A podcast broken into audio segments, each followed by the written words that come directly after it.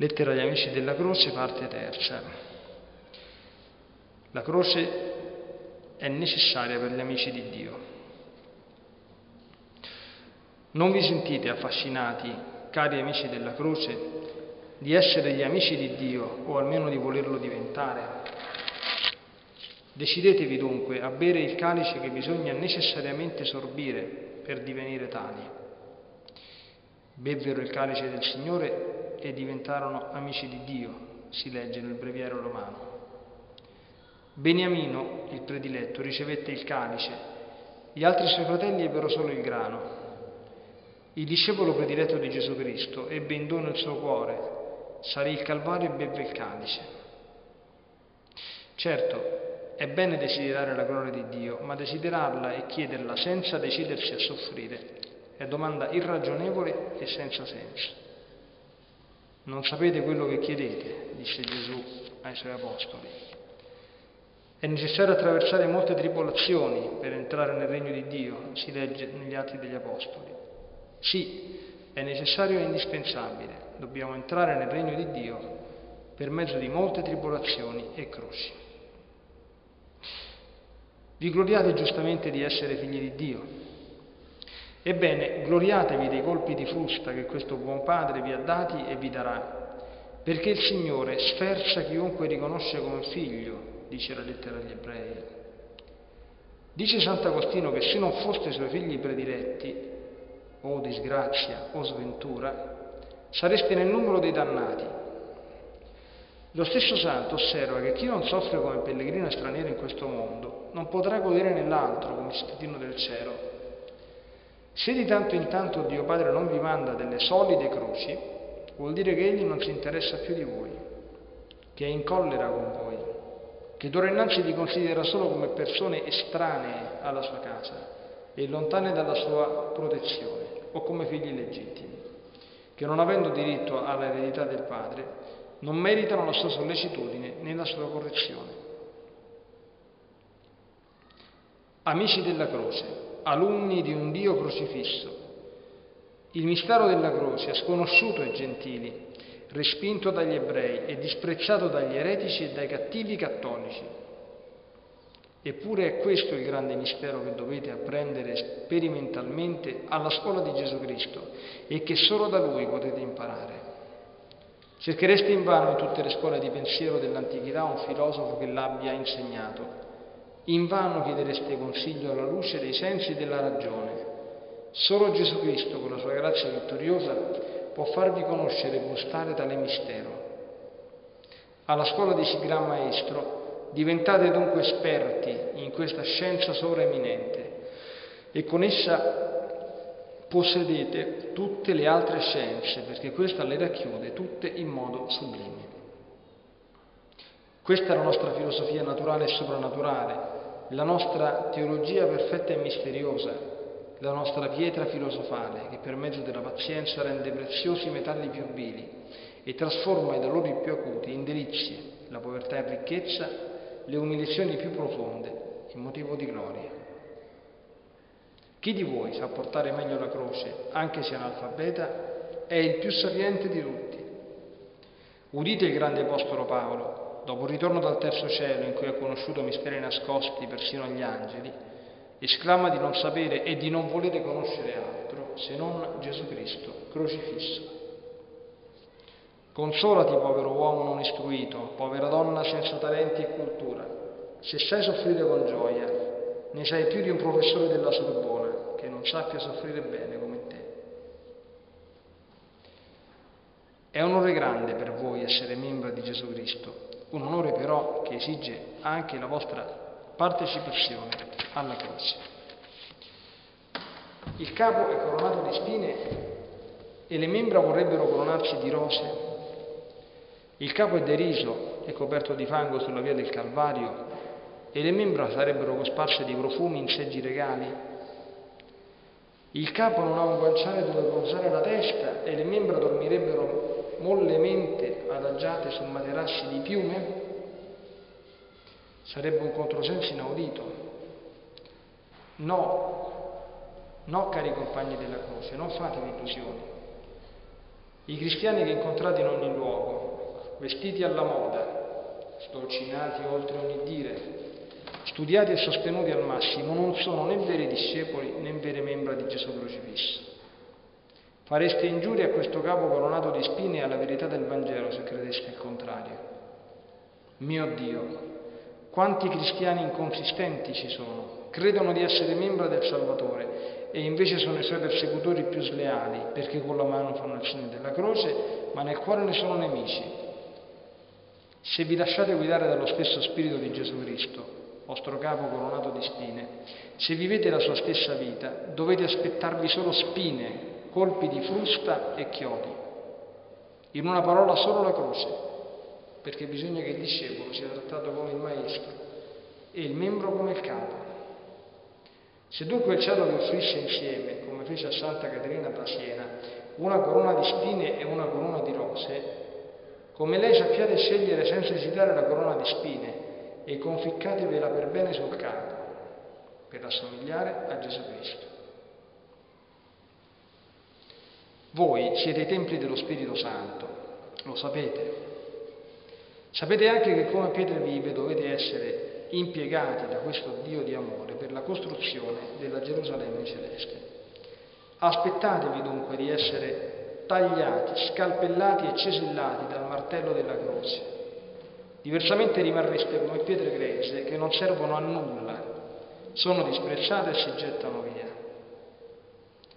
State bene attenti a non far rimbalzare il martello che colpisce e badate al cesello che vi taglia e alla mano che vi tornisce.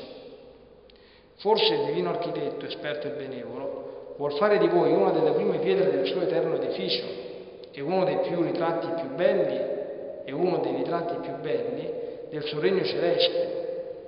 Lasciatelo dunque fare. Egli vi vuole bene, sa quel che fa, è esperto. Tutti i suoi colpi sono abili e guidati dall'amore. Non dà nessun colpo a vuoto, a meno che non lo rendiate tale con la vostra mancanza di pazienza. Lo Spirito Santo paragona la croce ora al ventilabro che separa i chicchi del grano dalla paglia e dalla pula. Lasciatevi quindi scuotere e sbattere qua e là senza resistere come il grano dal ventilabro. Adesso siete nel ventilabro del padre di famiglia presto sarete nel suo granaio. Ora la paragona al fuoco che elimina la ruggine dal ferro con la vivacità della fiamma. Il nostro Dio è un fuoco divoratore che rimane nell'anima per mezzo della croce a fine di purificarla senza consumarla, come avvenne nel passato per il roveto ardente. Ora, al crogiolo di una fucina, dove l'oro genuino si raffina e l'oro falso svanisce in volute di, in volute di fumo, quello genuino sopporta pazientemente la prova del fuoco, mentre quello falso innalza fumo contro le fiamme. Nel crogiolo della tribolazione e della tentazione, i veri amici della croce sono purificati con la loro pazienza, mentre i suoi nemici si dilevano in fumo con la loro insofferenza e le loro proteste. Cari amici della croce, tenete fisso lo sguardo al gran numero di testimoni che vi provano senza dire una parola quanto io vi sto dicendo. Guardate almeno di sfuggita il giusto Abele ucciso dal fratello, il giusto Abramo straniero sulla terra, il giusto Lot scacciato dal proprio paese, il giusto Giacobbe perseguitato dal fratello, il giusto Tobia colpito da cecità, il giusto Giobbe ridotto alla povertà, umiliato e piegato da capo a piedi. Guardate quanti apostoli e quanti martiri, imporporati di sangue, quante vergini, quanti confessori, fatti poveri, umiliati, scacciati e respinti. Essi vi ripetono con San Paolo, tenete lo sguardo fisso su Gesù, autore e perfezionatore della fede, di quella fede che noi abbiamo in Lui e nella sua croce Bisognò che egli soffrisse per entrare mediante la croce nella sua gloria.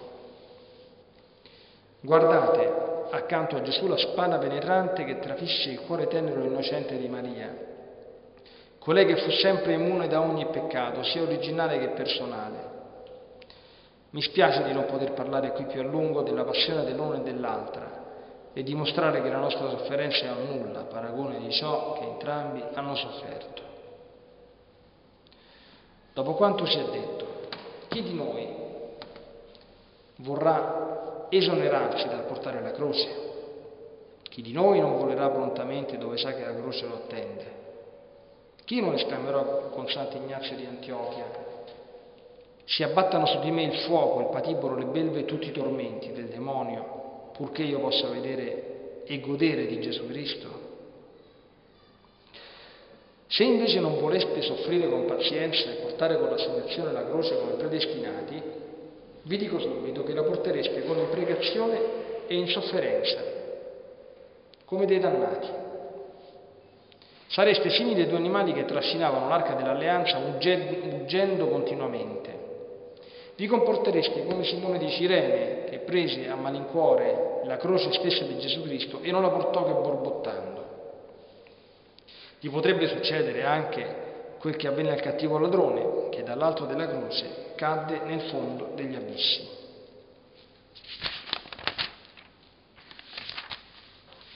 O oh no, la terra maledetta che abitiamo non produce gente felice. Non si vede bene in questo paese tenebroso, non c'è perfetta tranquillità in questo mare tempestoso, non si è senza lotta in questo luogo di tentazione e in questo campo di battaglia. Non si è esenti da punture su questa terra di coperte di spine. Volenti o nolenti, predestinati o removi, tutti devono portare la croce. Tenete a mente questi quattro versi. Una tra le croci del Calvario devi sceglierla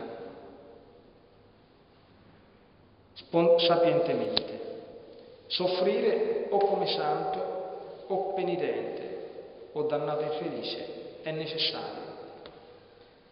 Ciò significa che se non volete soffrire con gioia come Gesù Cristo o con pazienza come il buon ladrone, dovrete soffrire per forza come il cattivo ladrone.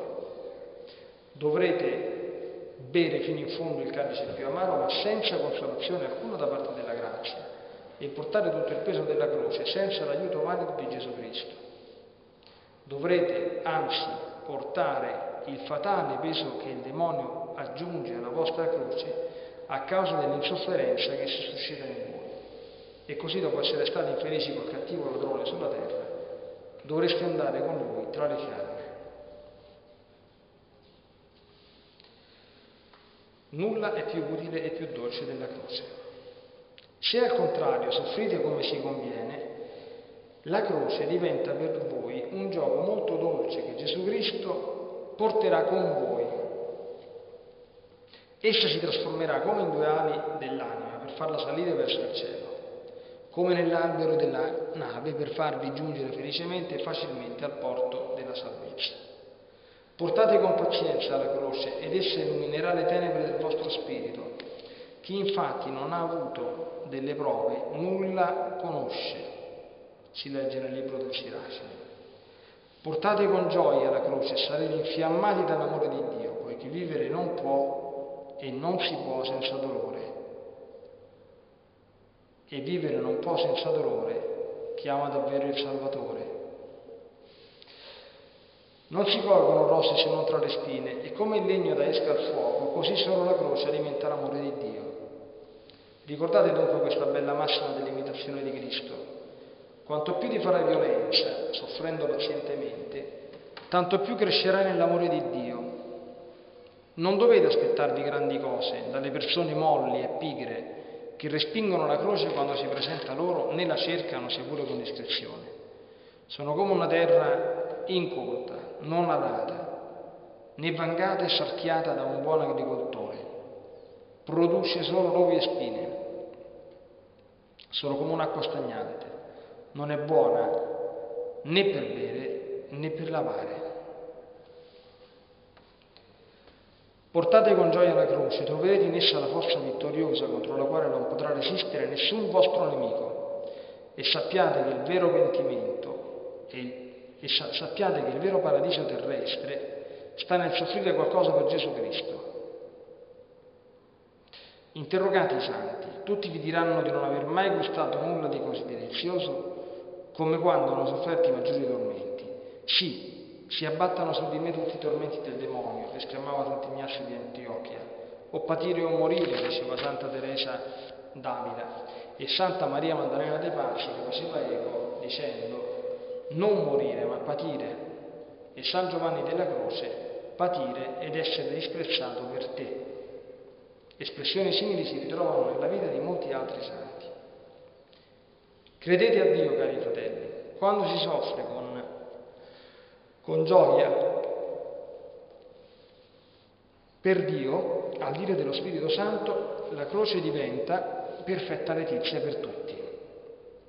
La gioia che viene dalla croce supera quella di un povero che si arricchisca da ogni sorta di beni, di un contadino che venga elevato al trono di un mercante che guadagni milioni d'oro, dei generali per le vittorie riportate, dei prigionieri liberati dalle catene. In breve, Immaginate e raccogliete insieme le più grandi gioie della terra. Io dico che la gioia di una persona crocifissa che soffre per le dovute disposizioni le racchiude e le supera tutte.